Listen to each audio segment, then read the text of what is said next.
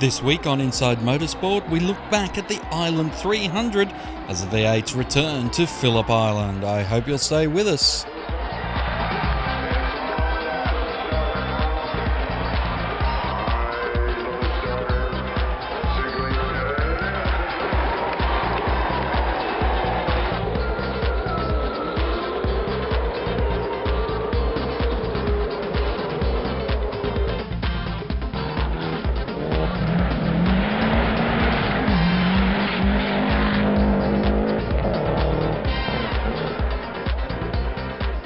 Two races at Phillip Island last weekend have seen Jamie Whincup re-establish himself at the top of the V8 Supercar Championship.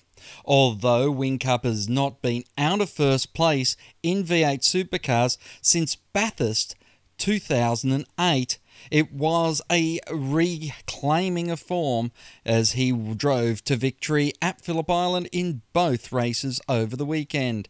Saturday's 100-kilometre race and then on Sunday at the 200k event.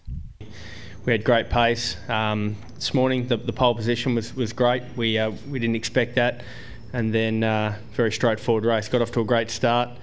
Car was very quick, we were able to hold a gap and just trying to keep the concentration, and it's very easy to spear off here, so the only hiccup was the safety car. That was a big drama at the end of pit lane, relatively dangerous in a way, but we got all that sorted and thankfully was able to cross the line with a comfortable gap.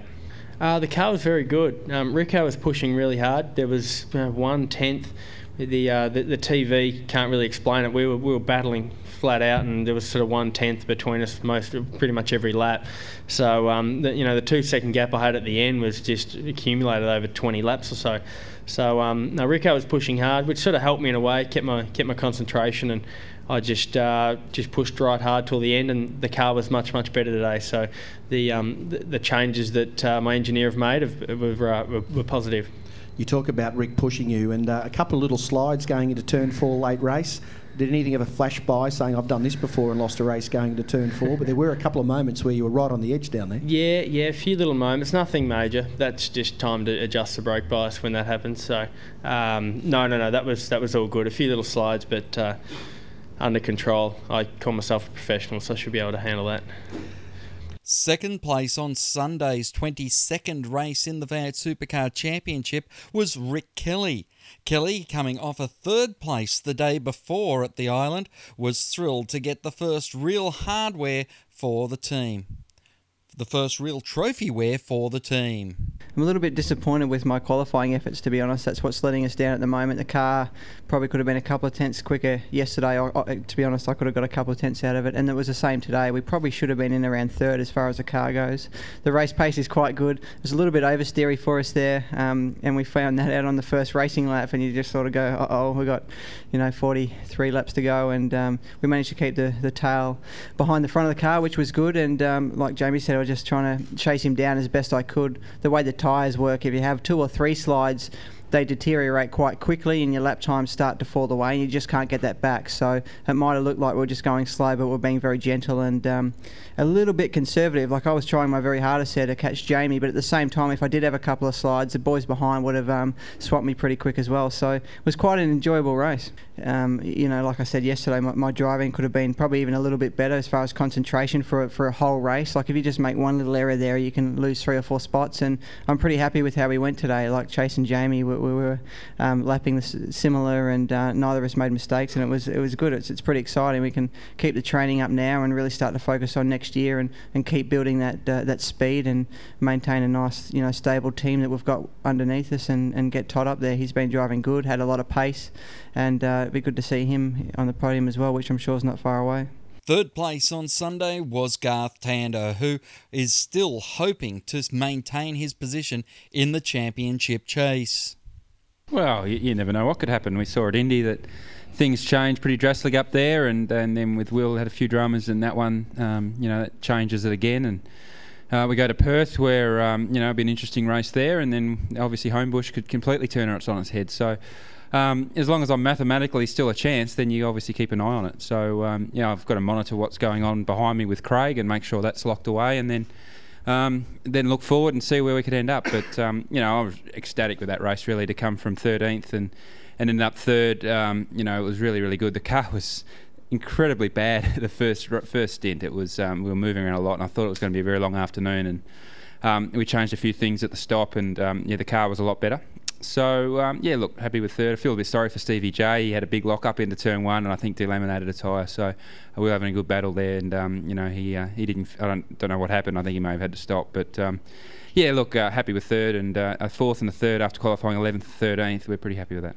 This weekend, the car just wouldn't hook up on the good tyre for whatever reason. And, you know, yesterday the car was not too bad in the race. We're probably still 2 to 3 tenths behind, you know, the guys that were in front of us yesterday. And then today we had to use the car very hard to get ourselves up to where we were, so we definitely didn't have the tyre life at the end there. So, yeah, look, it just didn't hook up on green tyres, so we make it hard for ourselves. But I said to Mark Beretta before the race, I just do it to make it interesting for Channel 7. Will Davison, after a podium second-place finish on Saturday. So, you know, great haul of points. Main thing for us is to work on just making the car faster over the run. It wasn't ideal. We track's quite different than when we were here at the 500. It's hot. It's very, very slippery out there. So nothing's really making sense from when we were here a month or so ago. So we showed there that with PD and me in the qualifying races that we could get a lap out of it in qualifying, and it was not very good at all on its tyres in those qualifying races, and we're able to turn it around for the main race, and we had a pretty racy car. And so, you know, I'm confident we can do our homework tonight and hopefully make it a bit kinder tomorrow so I can attack a bit more. Unfortunately, Sunday didn't prove to be as productive for Davison, slipping down to 11th position on the racetrack. Whincup, though, will not be taking it lightly with 4 races left in the series. Anything can happen, and quite quickly. So, yeah, you know, the championship's a roller coaster. It is every year, and still 4 rounds to go. And if I calculate that, it's about 600 points. So.